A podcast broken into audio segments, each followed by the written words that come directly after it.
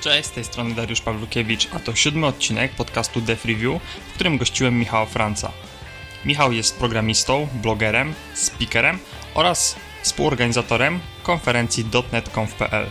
Tematem dzisiejszego odcinka jest kariera programisty. Dowiecie się zatem, czy studia są nam potrzebne do tego, aby zostać bogami programowania, kiedy powinniśmy rozpocząć naukę, czego się uczyć, jakiej pracy szukać oraz co powinno być dla nas priorytetem. Nie pozostaje mi nic innego, jak zaprosić Was do wysłuchania rozmowy.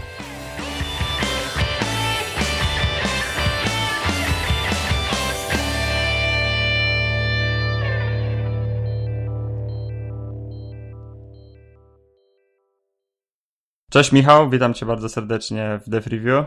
Hej. E, na początek prosiłbym Ciebie, żebyś powiedział kilka słów o sobie. E, no to jestem deweloperem, który już ma w sumie chyba 8 lat doświadczenia. Mój, e, zaczynałem od .NETu, teraz bardziej troszeczkę siedzę w Reactie, ale głównie to liduję sobie teraz i, i, i w zasadzie odpisuję na maile, więc w sumie bardziej taka papier, ewolucja. Tak. A taka ewolucja w pracy. Jasne. Dzisiaj temat będzie w zasadzie taki bardziej, e, bardziej taki może coachingowy, motywacyjny, bo porozmawiamy sobie o karierze mm, dewelopera, jak kierować ją. Ty z racji tego, że jak powiedziałeś, masz 8 lat doświadczenia, na pewno też masz bardzo bogaty e, wachlarz e, doświadczeń i pewnie kilka razy się przejechałeś, kilka rzeczy byś zmienił, więc tutaj jesteś jak najbardziej fajną osobą do tego, żeby się podzielić po prostu swoimi spostrzeżeniami. No nie, nie ma idealnej drogi, no. Zawsze każdy robi jakieś błędy. No jasne, to, to, to jest nieuniknione. A... Ale, ale też warto wiedzieć, że nie da się powielić ścieżki drugiej osoby idealnie. No, każdy musi mieć też swoją ścieżkę. Warto się kierować czyimiś drogami, ale to nie zawsze wyjdzie tak samo. No tak, to, to, to wyjdzie myślę też w praniu, że trzeba po prostu wypracować swój jakiś sposób e, zaistnienia i kierowania się po prostu tym, co się robi najlepiej. Ale zacznijmy w ogóle od początku. Mm, zacznijmy od y, nauki programowania jako takiej. Generalnie teraz mam wrażenie, że pokutuje takie stwierdzenie, że żeby zostać takim bogiem programistą, żeby zostać e, kimś faktycznie no, rozpoznawalnym na arenie, nawet może nie międzynarodowej, ale ogólnopolskiej, to trzeba zacząć naukę programowania w bardzo wczesnym wieku. I słyszałem, że nawet zostały wprowadzone jakieś plany uczenia dzieci w podstawówce albo w przedszkolu programowania. I mam pytanie, co ty o tym sądzisz? Czy faktycznie daje to nam jakąś przewagę później na rynku? Ciężko powiedzieć. Natomiast plany uczenia dzieci w, w wczesnoszkolnych czy w podstawówce są bardzo dobre i, i, super, że takie rzeczy robią, bo im szybciej dzieci zachęci się do kierunku technicznego i pokaże się, że technika może być fajna, tym lepiej. Natomiast jeśli chodzi o programowanie i karierę, no to na przykład ja w moim przypadku to zacząłem programować w sumie mając 21 lat, więc teoretycznie zgodnie z tymi oczekiwaniami to nie powinienem za, za bardzo czegoś osiągnąć, tak? E, więc to zależy chyba od każdego, ile kto ma czasu, ile kto tego czasu poświęci oraz też na jakie osoby trafi w twojej ścieżce i karierze, bo e, to też zależy, jak trafisz na przykład na kogoś dobrego mentora, który też e, powie ci, gdzie możesz zrobić błędy, albo jakąś ścieżką pójść, albo których błędów może nie zrobić, to też może być ten proces uczenia się dosyć szybszy i łatwiejszy. I no to też zależy od pasji, od twojej motywacji i wszystkich różnych czynników. Więc owszem, zgodziłbym się, że zaczęcie wcześniej ma swoje przewagi, ale nie jest to jakiś tam fakt eliminujący już kogoś, że jeżeli zaczął w wieku 22 lat czy 25 lat, to już jest na przegranej pozycji. Maciek Anisterowicz kiedyś, kiedyś miał fajny post, gdzie poruszał ten temat i on tam właśnie poruszył ciekawą kwestię, że im człowiek jest starszy, tym ma więcej obowiązków na głowie i to może być problem blokujący osobę, żeby na przykład zmienić ścieżkę kariery albo zacząć programować. Jasne, no, ja się z tym zgadzam. Aczkolwiek jedyna obawa, jeśli, jeśli chodzi o takie programowanie bardzo mm, rozpoczęte bardzo wcześnie, to jest to, że jednak y, programowanie takie w zaciszu domowym, kiedy my poznajemy nasze pierwsze języki, no różni się dość mocno od tego, co potem spotykamy w firmach, tak? To przy, przynajmniej w moim przypadku i kilku osób, które znam, to po prostu była taka ściana, zderzenie się z rzeczywistością, kiedy uświadamiasz sobie, że to, co robiłeś y, na uczelni, czy, czy po prostu w domu, no nie ma, nijak się ma do tego, jak się programuje faktycznie w, w pracy, w korporacjach. I wydaje mi się, że to może być problem, gdzie po 8-10 latach programowania w takim zaciszu domowym nagle się okazuje, że my mamy jakieś takie dziwne nawyki, które mogą być trudne do oduczenia się albo do zmiany. Znaczy tak, no z nawykami to jest taki problem, że nawyki się wyrabia. Na przykład ja mam teraz też, dobiegam do 30, te 8 lat doświadczenia i też już mam pewne nawyki, które nie będą kompatybilne z nawykami nowego pokolenia programistów, tak? Więc to też będzie trochę mnie może blokować w niektórych aspektach. A jeśli chodzi o jeśli chodzi o tą pracę w domu i naukę w domu, no to 8-10 lat to ja bym tak w sumie to chyba już jest dosyć długi czas, to ktoś już w tym czasie powinien pójść do pracy jednak chyba, tak mi się wydaje. Nie, no jasne. E, no dobra, przejdźmy dalej. Jakby kolejnym takim krokiem mm, jest wybór uczelni. I to jest też kolejny taki, mm, taki mit może, że no, programista musi skończyć studia przede wszystkim techniczne. Ideał to oczywiście e, informatyka. I oczywiście musi być to uczelnia renomowana, tak? Czyli jakieś AGH, mhm. Politechnika Warszawska. E, jakie jest Twoje stanowisko? No, powiedziałeś informatyka. No ja jestem po Politechnice Wrocławskiej i elektronice telekomunikacji i większość czasu spędzałem albo lutując, albo programując w assemblerze bądź C. Było tam trochę programowania, ale większość rzeczy musiałem nadrabiać sam, więc to też nie warunkuje według mnie, że trzeba skończyć tą informatykę albo jakąś matematykę i tak dalej.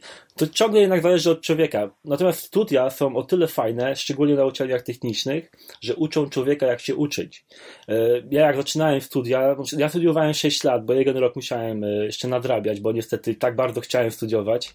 Tak, prawda, jest ta, prawda jest taka, że nie dałem rady z analizą matematyczną, ale te przeboje właśnie spowodowały, że ja w toku tego procesu uczyłem się, jak się uczyć. Oraz znalazłem też motywację do nauki, bo jak zaczynałem studiować, tak za bardzo mi się nie chciało, no, nie za bardzo potrafiłem wiedzieć, Jasne. jak się motywować, ale ponieważ spotykałem na swojej drodze naprawdę trudne kursy i trudne egzaminy, musiałem jakoś zmusić siebie i wypracować system. No i dzięki tym studiom i tym, temu zmuszaniu się, tym problemom, tym takim e, właśnie trudnościom, które studia mi dały, zbudowałem sobie system i spowodowałem, że potrafię się teraz uczyć e, w miarę, w miarę sensownie. Jasne. Więc ja uważam, że to jest, to jest właśnie zaleta studiów. No to jest na pewno jedna z takich e, zalet. To też jest. E, w moim przypadku było zupełnie, znaczy było dość podobnie, to znaczy ja w ogóle poszedłem na studia, bo lubiłem grać w gry. I to wydaje mi się, że to nie jest, e, nie jestem jakimś odosobnionym przypadkiem, często tak się zdarzało, że nie ma się planu zbytnio i gdzieś tam myślę sobie, no będę robił sobie gierki za 30 lat i będę, będę siedział na po prostu hajsie. No i po, później przychodzi pierwszy semestr i trzy matematyki. U mnie właśnie były dys matematyka dyskretna, analiza i algebra. No i uświadamiasz sobie, że ta informatyka wcale nie jest taka łatwa, jak się wydaje i że formatowanie dysku to, to nie jest y, to, o czym, o czym my tutaj rozmawiamy. E, natomiast faktycznie później jak, jak już przez te pierwsze dwie sesje przebrnąłem, to jednak da się jakoś usystematyzować, da się odróżniać rzeczy jakby wartościowe y, od tych, które można powiedzmy pominąć albo po macoszemu je trochę tak y, potraktować. Natomiast też y, sama możliwość współpracy w jakichś projektach uczelnianych, zdobycie kontaktów, to wydaje mi się, to są też takie rzeczy, które przemawiają za tym, żeby jednak, żeby jednak studiować. Mm, tak, tak, tak. Aczkolwiek też ja sam nie wiem, czy studia jako informatyka, czy nawet jakieś techniczne, to musi być, da, dają ci naprawdę super, super dużo. No ja, ja jeśli chodzi o informatykę, skończyłem tylko inżynierskie na razie, też poddałem się, jeśli chodzi o magisterskie. To chyba wystarczająco. Na razie tak, no zobaczymy, czy, czy kiedyś wrócę jakby do tematu. E, ale faktycznie dało jakoś taką wiedzę mm, ogólną, tak? To znaczy, że mniej więcej na jakiś taki, nie zrobię z siebie idioty, kiedy będę, będę rozmawiał z kimś mm, a propos jakiejś takiej wiedzy ogólnej. Natomiast. Y, znaczy, ja bym tego nie rozpatrywał w kwestiach zrobienia z siebie idioty i tak dalej, tylko że tak, no, studia potrafią wybudować tobie słownik y, zdań, tak. Y, czy też podejść oraz taką teorię, gdzie powiedzieliśmy, tak powiedziałem, wystarczająca jest inżynierka. Znaczy, no, nie można też skreślać osób, które nie studiują, tak, bo też można być programistą bez studiów. To się da zrobić. Jasne. To bardzo dużo osób tak robi. To nie, to, to nie trzeba po prostu iść na studia i to nie jest warunek konieczny. Tylko, że pracując właśnie bez studiów, y, zaczynasz, od razu wbijasz się na rynek pracy i zderzasz się z problemami, których mają twoi klienci. I te problemy często mogą ciebie ograniczyć i twoją ścieżkę kariery i rozwoju, jeżeli jeżeli na przykład trafisz na konkretne problemy, będziesz tylko takie problemy rozwiązywał, to możecie to trochę ograniczać. Natomiast studia pozwalają ci zdobyć wiedzę ogólną, która ci buduje taką szerszą perspektywę o tym, czym jest IT, z czym to się wiąże i, i, i tak dalej, tak? Więc po prostu masz Dokładnie. lepszą wiedzę ogólną i możesz w przyszłości ewentualnie zmienić pracę na jakąś bardziej nawet związaną z research and development albo takimi rzeczami. Jasne. No plus mówię, to są też e, warto, tutaj też warto powiedzieć, że mm, jeżeli mamy już zamiar już studiować, to starajmy się to, nie mówię, żeby jechać na piątkach, tak, ale jeżeli widzimy, że jakieś projekty są fajne, lub też są jakieś fajne konkursy, to też fajnie mm, brać w nich udział. I przykładem jest chociażby Imagine Cup, gdzie ludzie potrafią się naprawdę na takich y, projektach organizowanych y, wewnątrzszkolnie, potem jadą sobie, jadą sobie na jakieś tam finały polskie, potem światowe. No nie dość, że mamy możliwość mm, podszkolenia się w jakichś takich naprawdę dziwnych odrębach IT, bo chociażby na Wacie to to były jakieś mm, budowanie systemów, które zapobiegały epilepsji, czy, czy, czy coś takiego, więc od razu można szarpnąć trochę innych też klimatów. No a oprócz tego no naprawdę jest to taka, wydaje mi się, trampolina do tego, żeby być rozpoznawalnym i wiem, że kilka osób, które e, przez Imagine Kappa stało się rozpoznawalne, teraz, teraz pracują e, w Redmond w Microsoftie i tam dostawały jakieś oferty, więc można sobie tak naprawdę bardzo, bardzo fajny sposób e, tą karierą to pokierować na, naprawdę na już poziom światowy. Zaletą Imagine Cupa jeszcze jest to, że on zachęca, w sensie zmusza ludzi do zastanowienia się nad biznesem, biznesowym pomysłem tego e, rozwiązania, które się robi. Imagine Cup nie jest tylko technologiczny. Coś, o czym dużo inżynierów zapomina, że skupia się za bardzo na technologii, zapomina o biznesie, więc Imagine Cup też jest właśnie w tym, w tym kierunku dobry. Tak, to, to, się, to się też zgadzam z tym. E, Okej, okay. powiedziałeś też, że studia dają, dały ci takie, taki nawyk uczenia się i, i poprawnego uczenia się. I właśnie chciałem jeszcze chwilę porozmawiać mm, o nauce samej. Czy co byś polecił takim młodym adeptom programowania? Czego się powinni uczyć? Bo wydaje mi się, że teraz y, dla większości osób to, to, to, to, ten wybór jest mocno problematyczny, jest mnóstwo technologii, jest, e, mówi się, że bez JavaScriptu dzisiaj to jak bez ręki i jakie jest twoje zdanie w tej, tej sprawie? E, więc jeżeli, jeżeli ktoś studiuje i chce poszerzać swoją wiedzę, to polecam podejście próbowania wszystkiego, ile się da dopóki nie musimy się zderzyć e, z, z, miejscem pracy bądź z rynkiem pracy i naprawdę jakoś wyspecjalizować, to polecam poznawanie i poszerzanie horyzontów o algorytmy genetyczne, sztuczną inteligencję, systemy rozproszone, bazy danych, programowanie niskopoziomowe, wysokopoziomowe, funkcjonalne. Im więcej, tym lepiej się pozna teorii i takich różnych rzeczy spróbuje, tym, tym, tym naprawdę będzie później, później fajniej i przyjemniej. Bo Później możemy na rynek pracy bardzo szybko się jakoś wyspecjalizować nawet nauczyć jakiegoś języka lepiej, żeby nas zatrudnił pracodawca i jakoś to będzie. Ale później jakoś wejdziemy na ten rynek pracy i będziemy już pracować codziennie, to już nam troszeczkę tej energii zabraknie, żeby się rozwijać dalej i poszerzać swoje horyzonty. Więc dlatego tak ważne jest na początku, żeby te swoje horyzonty poszerzać jak najbardziej się da. Jasne, czyli też później pewnie łatwiej po prostu, no mamy większe mm, spektrum te, tego, z czym się IT je, więc możemy sobie jakoś yy, ukierunkować się. Mamy chyba prościej, możemy też yy, wybrać, co jest po prostu dla nas fajne, tak? Niż, niż yy, po prostu mówić, a wybieram weba, bo miałem na studiach i tyle. No dokładnie, a później się okazuje, że na przykład web mi się nie podoba i jestem zamknięty w jakiejś branży, która nie za bardzo mi odpowiada. Ale też rozumienie różnych teoretycznych rzeczy i rozumienie też jak wygląda IT, jakie są różne aspekty IT, też pozwala później mieć lepszy pogląd na rynek pracy. Bo na przykład jeżeli ktoś nie wiedziałby, że istnieje e, segment rynku pracy, taki jak na przykład e, web, to nie wiedziałby w ogóle, z czym to się je, ani gdzie zacząć, ani gdzie wystartować, ani czy web w ogóle jest interesujący. Więc pierw trzeba się dowiedzieć, jak jest zbudowane IT, jak wygląda rynek pracy, jakie są różne technologie, jakie są różne języki, żeby w ogóle mieć pojęcie o tym, gdzie można się kierować i jakie można decyzje podjąć w życiu. Słuchacie podcastu Dev Review. Okej, okay przejdźmy, przejdźmy trochę dalej jakby w, w naszej karierze i przychodzi moment, kiedy musimy wybrać, szukamy naszej pierwszej pracy jako, jako już e, profesjonalni programiści. I pierwszym takim kryterium, którym zmierza, mierzą się ludzie, to jest to, do jakiej firmy pójść. Czy ma być to firma mała, czy ma być to korporacja i każdy z nich ma jakieś swoje wady i zalety. To znaczy, w przypadku startupów, ja na przykład przejechałem się na tym, że firma była niestabilna finansowo. Później były problemy, w której, w której dowiaduję się, że nie mogę, nie mogę mieć wypłaconej pensji, bo e, nie ma po prostu kasy, trzeba czekać i takie chocki klocki dziwne. Natomiast w przypadku korporacji takich problemów nie ma, no ale e, wi wiadomo jak to jest z korporacjami I, i co ty byś w tej kwestii doradził e, takim młodym programistom? Znaczy, na pewno są też dobre filmy małe, które nie muszą kombinować i, i, i kręcić. No tak, tak jasne. To, to, Bo ja pracowałem w takich firmach i nigdy nie miałem problemu z wypłatą. E, jeśli chodzi o wybór firmy, no to to już jest kwestia trochę indywidualna i tego, kto na czym chce się skupić. E, jeżeli, znaczy ja ogólnie uważam, że jeżeli się jest młodym, jeżeli nie ma się kredytu, dzieci, domu, rodziny, obowiązków i nie, na, tak naprawdę nie potrzebujemy tych jeszcze dużych ilości pieniędzy, to polecałbym wybierać firmy, które oferują ciekawy projekt, ciekawy zespół, od którego można się dużo uczyć i nie optymalizować jeszcze tych zarobków. Bo jeżeli nie potrzebujemy tych wysokich zarobków, to po co się tak bardzo na nich skupiać?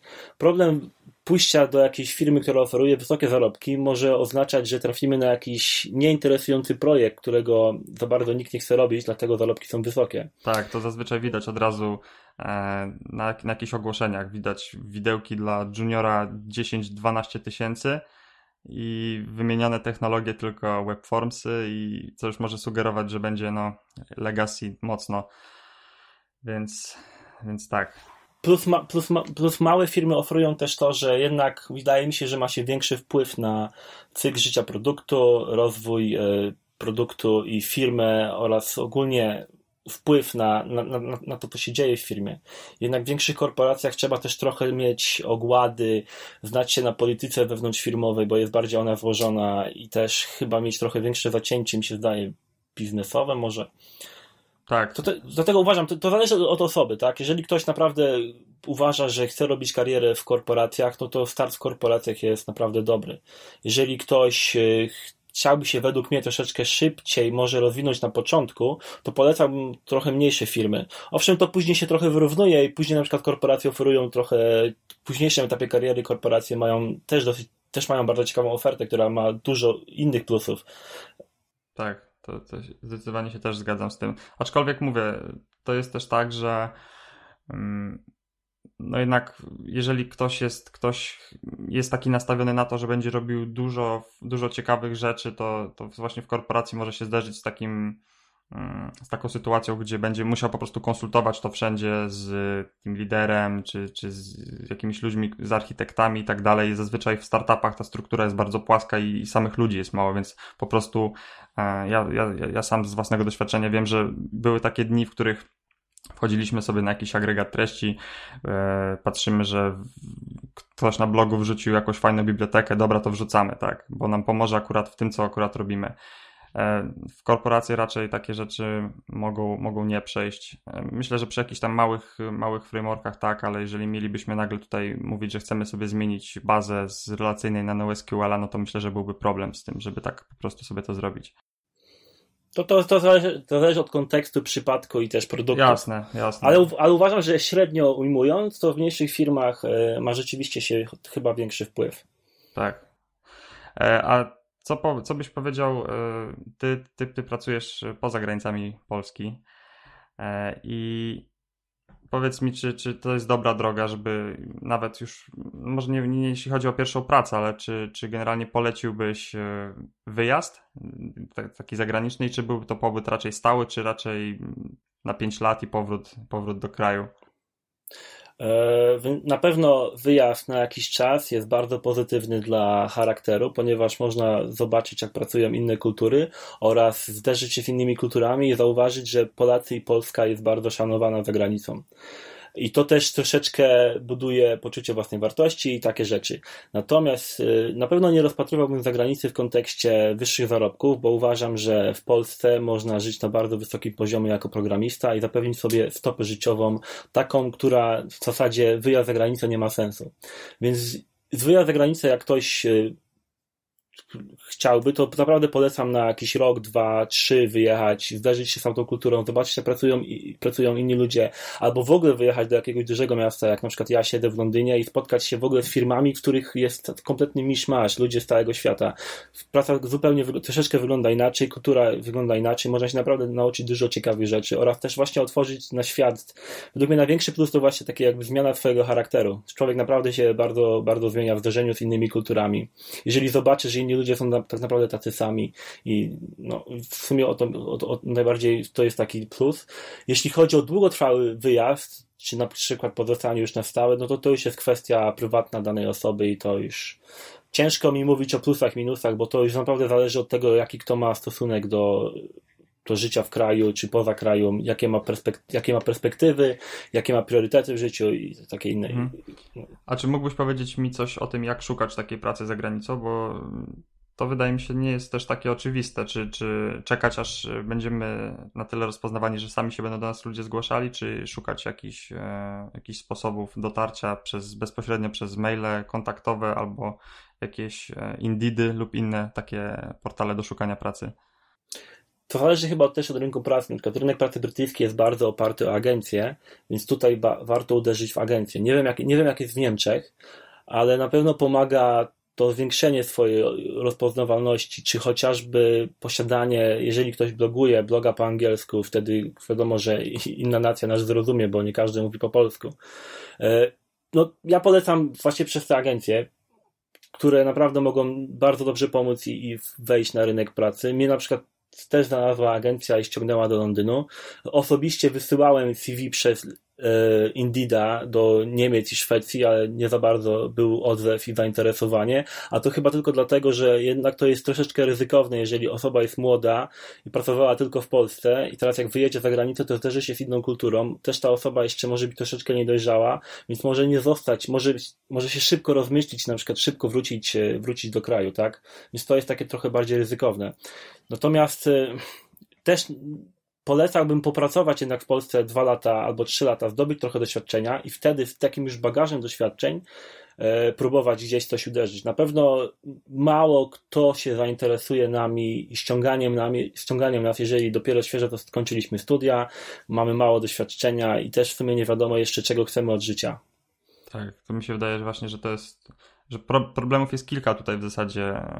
W przypadku Anglii mamy o tyle to, to zadanie ułatwione, że e, zazwyczaj każdy z nas mówi po angielsku lepiej lub gorzej. E, wiem, że w Niemczech niemiecki jest dość mocno wymagany i, tutaj jest spory problem. Bardzo go, bardzo go wymagają. Tak, więc jeżeli ktoś myśli, że pojedzie sobie i będzie po angielsku rozmawiał, to może się zdziwić. E, I to też sporo osób właśnie na tym odpada, na tym, że po prostu nie znamy języka. W krajach skandynawskich z kolei angielski jest bardzo popularny i tam nawet mają programy po angielsku z napisami szwedzkimi. Cały naród mówi bardzo dobrze po angielsku, więc tam akurat angielski nie byłby problemem. Tak, tak, to, to też, też e, się zgadzam z tym. Natomiast no wiadomo, że są też e, kraje, w których no, w ogóle przy, możliwość pracy jest dużo, dużo, jest naprawdę trzeba sporo rzeczy mm, spełnić, żeby wyjechać, chociażby Stany Zjednoczone. To jest dość problematyczne, bo dostanie nawet tej wizy H1B, e, już nie mówiąc o permanent resident, czyli tej popularnej zielonej karty, jest, e, jest naprawdę trudne i sporo firm po prostu nie stać na to i nie chcą też ryzykować. E, Firma musi zainwestować i musi udowodnić, że w Stanach Zjednoczonych, że nie znajdzie podobnego tak. pracownika na rynku pracy. Tak. Więc... Dlatego musi ciebie ściągnąć. Więc to zazwyczaj jest zarezerwowane dla osób, które naprawdę robią coś bardzo specjalistycznego, albo tak jak znam przypadki, jak na przykład Jakub Jędryszek, który wyjechał do Stanów, no to on tam wyjechał na studia i dzięki temu, że tam studiował, miał też łatwiejsze wyjście na rynek pracy. Tak, on w ogóle, jeżeli ktoś jest y, ciekawy, to Kuba właśnie miał prezentację o tym, jak dostał pracę w Microsoftie, może też podlinkuję. E, właśnie wyjechał do, studiował w Kansas i przyjechał, e, z tego co pamiętam, jakiś przedstawiciel Microsoftu, no i tak wyszło, że po prostu po jakiś tam interwiu się dostał, więc niesamowita dla mnie historia i rozmawiałem też z Kubą na temat właśnie wyjazdu do Stanów i powiedział, że, że jedną z takich opcji jest właśnie studiowanie po prostu tam i załapanie się po, po, chyba z tego co zrozumiałem, to działa w ten sposób, że jeżeli studujemy w Stanach, to mamy jakiś tam okres ochronny, kiedy możemy też sobie pozwolić na pracę na pół etatu. W związku z czym możemy spróbować mm, przekonać jakiegoś pracodawcę do tego, żeby nas sponsorował i już jakby nas na stałe tam na tej wizie, wizie pracowniczej ściągnął. Ale mówię, to są już rzeczy no trudne. To, są różne rynki pracy. Na pewno w Unii Europejskiej jest to dużo, dużo bardziej łatwiejsze. Jeszcze z tego co wiem, to Australia dla inżynierów e, z Polski też jest dosyć otwarta. Z tego co pamiętam, jeszcze niedawno Politechnika na przykład wrocławska miała jakąś umowę, że inżynierowie do 30 roku życia mieli bardzo ułatwioną e, emigrację do Australii na przykład. O, a to ciekawe, nie wiedziałem o tym. To, to brzmi, brzmi naprawdę fajnie. E, tak jeszcze wspomnia, wspomniałeś wcześniej właśnie o blogu i to jest taka rzecz jeszcze, którą chciałem poruszyć. Czy ty byś zachęcał ludzi do tego, żeby tworzyli swoje blogi i właśnie czy, czy językowo powinni, powinniśmy się skupić jednak, żeby robić to dobrze po polsku, czy, czy może jednak y, no, pchać się w ten rynek zagraniczny od razu i, i robić bloga po angielsku? Blog jest o tyle fajną sprawą, że pozwala nam uporządkować wiedzę, bo jednak y, umiejętność pisania kodu, czy umiejętność rozumienia jakichś wzorców projektowych, czy inżynierii oprogramowania jest jednym, ale umiejętność też wytłumaczenia drugiej osobie, z czym to się je i jak do tego podejść, to już naprawdę jest y, wyższy level. I jak się pisze bloga i tworzy blog posty, to trzeba naprawdę nieźle swoją wiedzę też usystematyzować, dużo rzeczy doczytać, dużo rzeczy się nauczyć, więc tutaj blog jest y, o tyle fajny, że też to pozwala nam się uczyć, no i plus blog też trochę zwiększa naszą rozpoznawalność, y, też możemy pokazać ludziom, co potrafimy, a czym się interesujemy. Czy język angielski, czy polski? Na początku raczej proponowałbym pisanie bloga po polsku, bo jednak po co wprowadzać sobie bariery? Zobaczyć, czy ten pisanie po polsku ma jakiś sens, czy nam się to podoba i czy to w miarę będzie systematyczne z naszej strony i później ewentualnie można pomyśleć o języku angielskim. Jasne. No ja tak zrobiłem w sumie, że chciałem po prostu zobaczyć, czy mi się to spodoba, e, samo to blogowanie, e, czy w ogóle dotrwam do końca konkursu Maćka. E, I później, kiedy ten konkurs się skończył, to zdecydowałem, że jednak, że jednak angielski jest chyba właściwszy.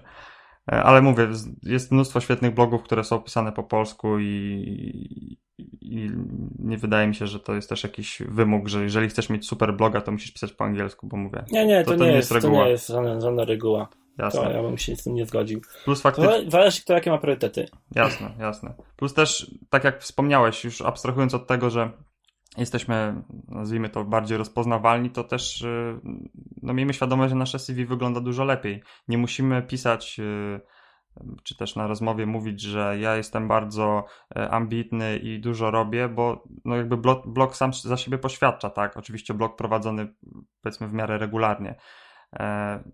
E, taki, taki, taki, ja wiele razy jak byłem na rozmowach słyszałem, że no widziałem, czytałem nawet pan, kilka pana blogów, e, fajnie, fajnie to wygląda, widać, że pan jest tutaj aktywny, więc od razu inaczej się rozmawia z takim człowiekiem, dużo łatwiej mm, zobaczyć, że ten ktoś jest ambitny i robi coś ponad te 8 godzin w pracy. Tak, to jest jeden aspekt, a drugi aspekt jest taki, że można też łatwiej ocenić to, co tak naprawdę tą osobę interesuje, E, co potrafi, czym się zajmuje, bo jednak ocenianie programistów i tego, czy jeden programista jest lepszy od drugiego, jest bardzo skomplikowanym procesem. Ja na przykład uważam, że trzeba pracować z kimś minimum 3 albo 6 albo 12 miesięcy, żeby można było w ogóle ocenić, czy dana osoba będzie dobrym programistą, czy nie. Więc ten blog, już jak ktoś go pisze, to można też taki dodać kickstart dla, dla danej firmy bądź rekrutera, który pokazuje już nam, na czym stoimy i co robimy. Plus według mnie blog jest świetnym, świetnym sposobem na rozpoczęcie komunikacji z innymi osobami, otworzenie się na świat, na community, na, in, na innych ludzi. Dla mnie najważniejsze w moim, moim aspekcie, dla, mnie najważniejsze w karierze było to, że właśnie wyszedłem do ludzi, zacząłem jakieś prezentacje robić, bloga pisać, w komentarzach z ludźmi komunikować się. Później na Twitterze zacząłem z ludźmi rozmawiać. Teraz siedzimy na, na Slacku, który jest dosyć popularny wśród programistów devs.pl. Też tam się komunikujemy. Więc ta komunikacja jest bardzo ważna, bo możemy się wymieniać pomysłami. I bardzo dużo, dużo pomysłów do głowy mi przyszło dzięki wymianom e, zdań z różnymi osobami oraz też to też usystematyzuje wiedzę. Czasami jak z kimś dyskutuję o jakichś różnych rzeczach, nawet teraz dyskutując o karierze, też sobie tworzę nowe, wymyślam czasami nowe rzeczy, na które bym wcześniej nie wpadł, że na przykład, o, to można powiedzieć o karierze, albo to jest ciekawy aspekt kariery, albo z tobą teraz rozmawiam, ty możesz mieć inne podejście do kariery, inne doświadczenia wcześniejsze, o których ja się dowiaduję i też mogę zmienić moje podejście oraz więcej wiedzieć, więc dlatego blog jest taki fajnym wyjściem do ludzi, szczególnie dla programistów, ja byłem strasznym nerdem na studiach i dla mnie blog był takim, był takim bardzo, do, bardzo dobrym pomysłem i sposobem na wyjście do ludzi. Takie pokazanie się i takie, zobaczyłem, że nie sparzyłem się, nikt mnie nie atakuje, nikt na mnie nie krzyczy, nikt tam mnie nie hejtuje w, w, tych komentarzach, więc ej, chyba to ma sens. I tak to powoli się kręciło. No, to jest zdecydowanie, zdecydowanie plus. Słuchaj, tak chciałem, chciałem podsumować jakby tą część dotyczącą naszych początków jako e, programistów, e, takich juniorów i czy mógłbyś powiedzieć, może ty się spotkałeś albo sam popełniłeś jakieś błędy, które, które wiesz, że mógłbyś zmienić i jakoś by to korzystniej wpłynęło na twoją karierę? E, na pewno mniej kierowałbym się wyborem technologii przy zmianach firmy. Na początku kariery na przykład nie patrzałem, nie patrzyłem na cieka- czy produkt jest ciekawy, czy projekt jest ciekawy, czy team jest ciekawy, tylko bardziej interesowało mnie, czy dana firma używa jakiejś nowoczesnej super technologii. I teraz trochę na, na to patrzę, to trochę uważam to podejście za, za błędne. Oj, to, powiem szczerze, się nie spodziewałem, bo ja tak, e, szczerze mówiąc, ma, moim pierwszym kryterium jest zawsze, zawsze technologia. To znaczy, mówię przy, przy jakichś ofertach, tak? To znaczy, jeżeli widzę, że technologie są takie, które mi po prostu nie podchodzą, no to nawet, nawet tam nie aplikuję. Natomiast znaczy, nie, nie, są, są pewne granice, tak? No, nie będę nikomuś podalecał pracy w Kobolu, bo projekt jest ciekawy, tak? No, jednak, jednak są pewne granice. Jasne, jasne. Jeszcze jakieś masz y, takie, takie typowe błędy, nie wiem, za częste zmienianie firmy albo sugerowanie, zbyt częste, nie wiem, prośby o podwyżkę?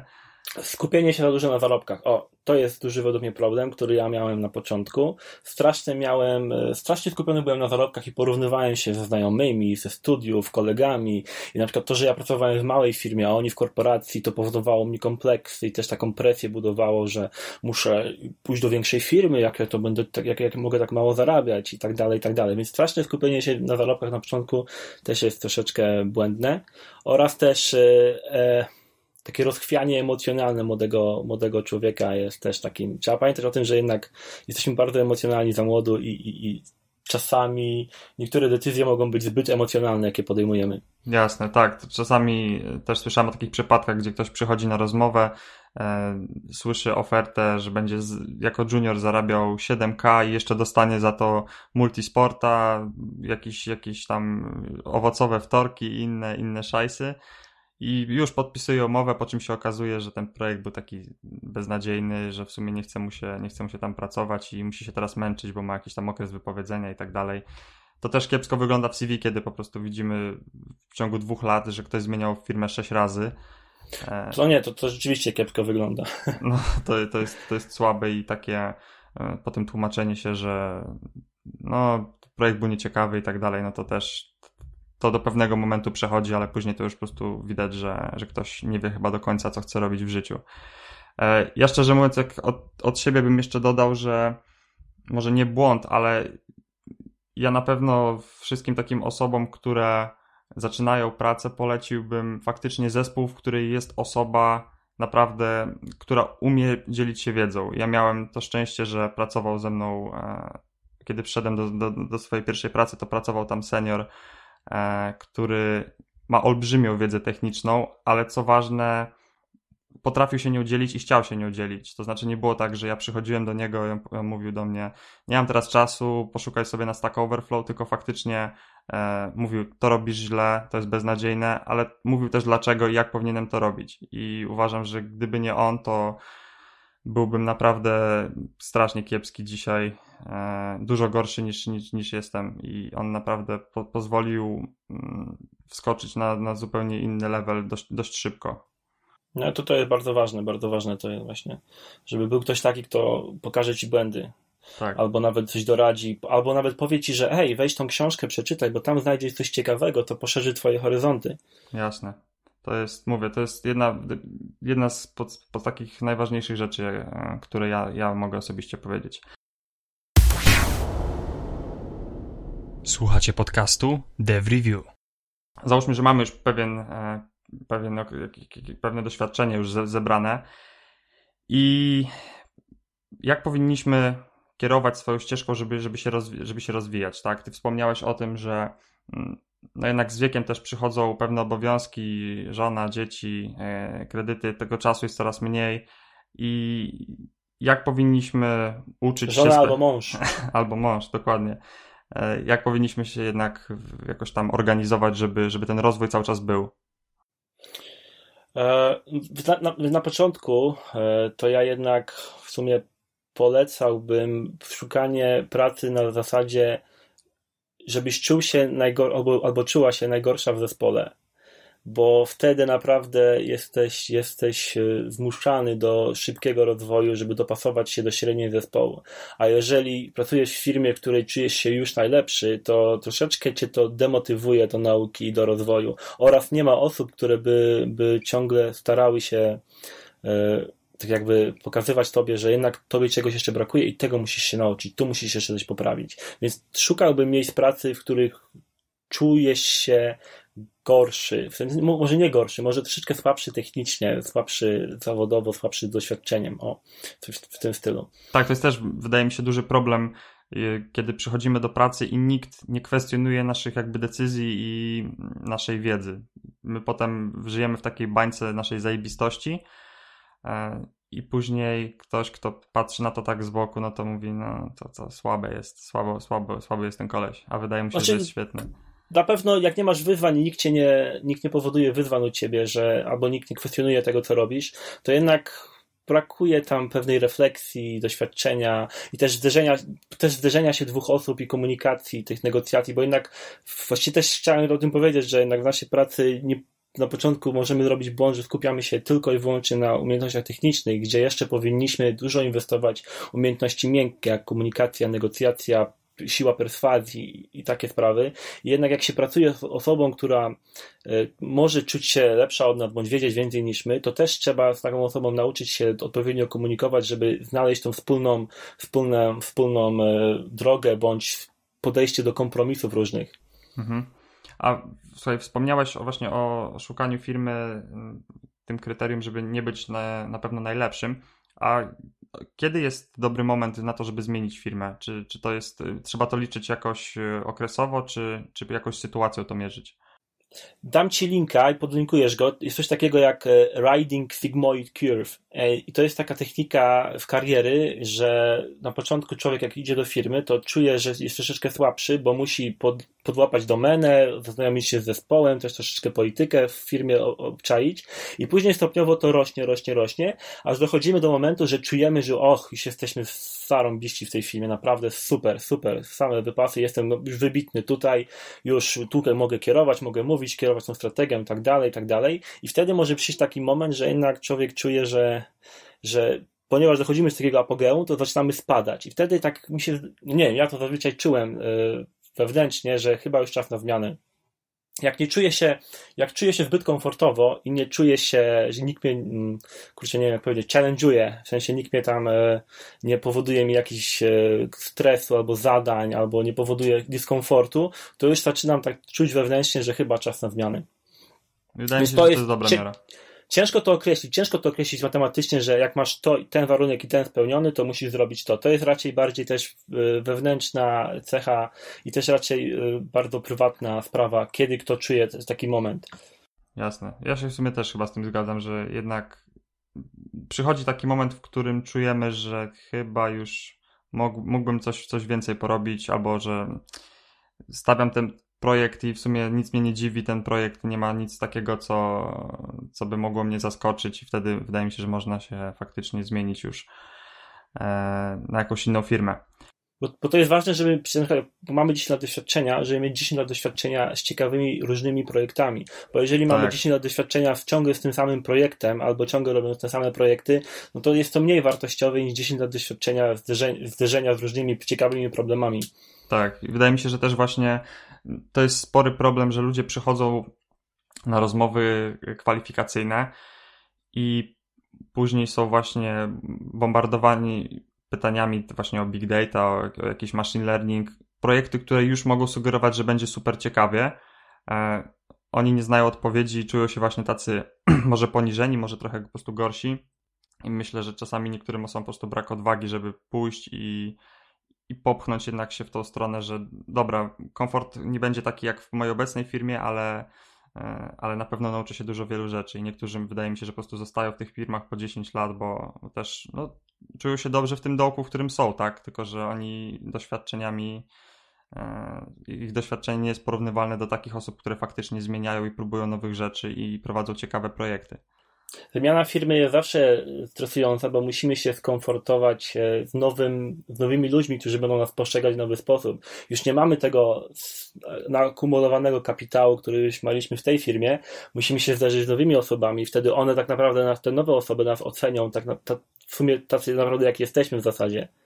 Więc możemy też, w zasadzie mi się wydaje, że ludzie się boją, że jednak, kurczę, jestem zarąbity w tej firmie, a jak wyjdę poza mojej strefy komfortu i mojej bańki, to dowiem się, że jednak taki nie jestem. I właśnie tego może się ludzie boją. Ale w sumie za każdym razem, jak zmieniałem firmę, nigdy, nigdy tak nie było, więc to jest raczej taki bardziej irracjonalny strach. Ale zmiany są zawsze stresujące, a im człowiek starszy i ma więcej obowiązków na głowie, tym zmiany są coraz bardziej skomplikowane. No tak, to jest jednak, jak jesteśmy młodzi, to możemy sobie pozwolić na takie żonglowania póki jeszcze nie jesteśmy tak ustabilizowani życiowo. Ok, teraz y, mam takie pytanie, bo mm, generalnie spotkałem się z wiele osób mówi, że no programistą nie można być całe życie, tak? Są oczywiście jakieś przypadki, e, gdzie ci programiści są e, aż, aż, do, aż do śmierci stają trukoderami, natomiast generalnie się mówi, że 15 lat, może 20 i później, no właśnie. I czy, czy ty chociażby już po tych 8 latach czujesz, że to nie jest to, co było na początku i będziesz. Mówiłeś, że twoja praca jest teraz trochę bardziej taka papierkowa i czujesz, że mm, naturalnie mniej cię bawi już kodzenie? Znaczy ja żartowałem z tą papierkową, ale to powiem, powiem tak. Pa, chyba 2-3 lata temu Maciek Aniferowicz powiedział, że już go kodzenie nie jara i ja wtedy byłem, jak to Maciek, jak tak możesz mówić? A powiem szczerze, że teraz po tych, po tych trzech latach też mnie trochę to dogoniło i ja bardziej postrzegam kod i pisanie kodu nie jako zadanie samo w sobie i coś ciekawego samo w sobie, tylko bardziej jako taki... Yy, drogę do celu. Dla mnie, kod, dla mnie kod mógłby nie istnieć. Dla mnie, no, dla mnie teraz ciekawe jest budowanie produktów i rozwijanie ciekawych produktów, a kod to jest tylko środek do, do osiągnięcia tego celu. Kod, który, samo pisanie kodu już przestało być tak bardzo, bardzo dla mnie ciekawe i jarające, więc trochę się to zmienia. Na pewno nie u wszystkich, na pewno u wielu osób to, to, pasja do kodu zostanie cały czas i bardzo dobrze. To nie jest tak, że jest, jak chcemy tylko programować, to jesteśmy skazani na wymarcie i później na, nie wiem, jesteśmy już nie mamy szans na rynku pracy. Owszem, później może być troszeczkę ciężej, bo jednak doświadczony pracownik ma już te swoje przyzwyczajenia, rzeczy, które się nauczył oraz języki, których się nauczył, ma więcej doświadczenia, ale jednak może mieć pewne problemy w pewnych e, firmach i pewnych e, projektach do konkurowania ze studentami, którzy mają troszeczkę więcej czasu, żeby uczyć się nowych rzeczy. Więc tutaj może się pojawić ten problem. Natomiast są firmy, które bardzo cenią sobie doświadczenie, a są firmy, które w ogóle nie cenią sobie doświadczenia. Więc tu też trzeba umieć rozumieć rynek pracy i wiedzieć, e, jakie są firmy i, i gdzie możemy naprawdę znaleźć, znaleźć zatrudnienie później. Bo też im się ma więcej lat i większą specjalizację, tym jest mniej ofert pracy.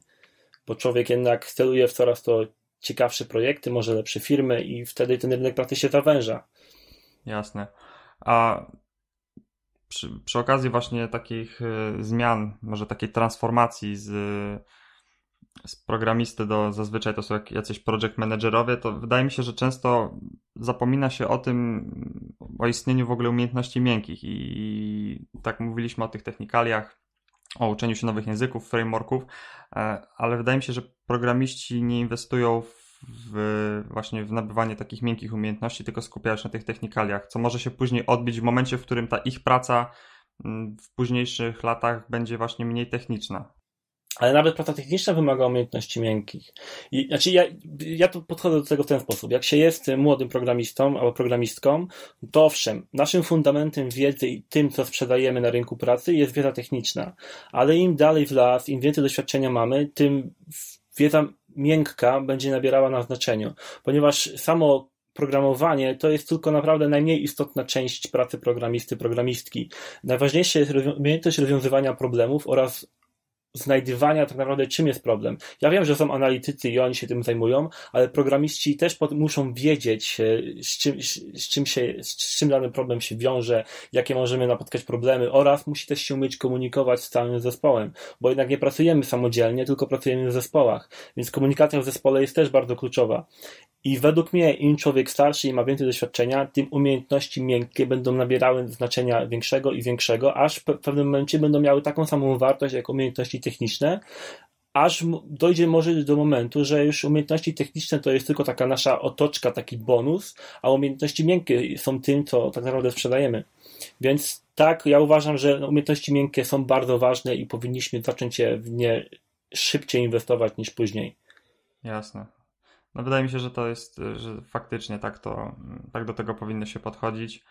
E, I też jeszcze tak a propos, mm, a propos jeszcze takiej technicznej bardziej części, to wydaje mi się, że teraz jest mnóstwo tych frameworków i innych bibliotek, i ludzie starają się, widzę takie pytania typu, no, czy mam się uczyć, y, czy mam się uczyć Reacta, czy mam się uczyć Angulara i tak dalej. Ludzie uczą się chwil, chwilówek takich na zasadzie frameworków, które odchodzą na 2-3 lata, zamiast uczyć się podstaw i zrozumienia tego, jak to działa, tak? Zamiast uczyć się wzorców, e, które, na których później te frameworki są oparte, to uczą się samych frameworków, które za 2-3 lata przeminą a nie do końca rozumieją potem, dlaczego to było robione tak, tak czy siak. Więc wydaje mi się, że my też jako, jako, jako programiści, właśnie Scott Hanselman powiedział, e, naucz się zmieniać e, biegi tak i będziesz w stanie poprowadzić każdy samochód, a nie, nie ucz się specyfi- prowadzić po prostu jeden specyficzny samochód i to jest takie coś, co też wydaje mi się powinniśmy, powinniśmy o tym pamiętać.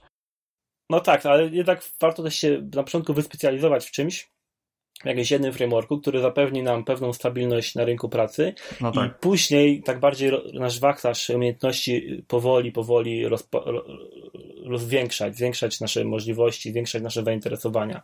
Ale tak, nie ma sensu się zamykać na jedną technologię oraz nie ma sensu się zamykać na powierzchowną znajomość narzędzi. Wiedza teoretyczna i bardziej fundamentalna pozwoli nam łatwiej poznawać inne rzeczy.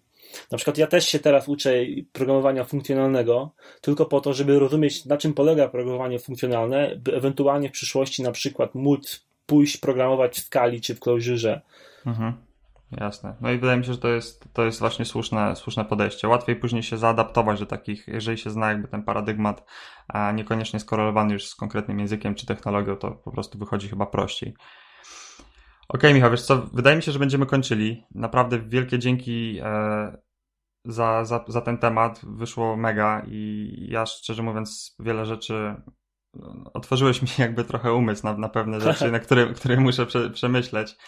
E, tak więc jeżeli słucha, kto, ktoś z Was będzie, będzie miał jakieś pytanie do Michała, to na pewno możecie łapać go na Twitterze, na Slacku. Slack to jest, jesteś tam super aktywny z tego co widzę, co chwilę Ci widzę, że, tak, że, tak, że też tak. odpowiadasz, więc e, przypominamy, że istnieje kanał dla programistów w Polsce e, devs.pl, więc możecie, też podlinkujemy, jak możecie się tam dostać.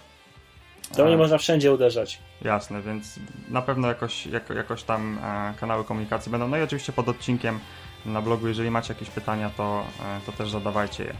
Dobra, jeszcze raz wielkie dzięki. Dzięki.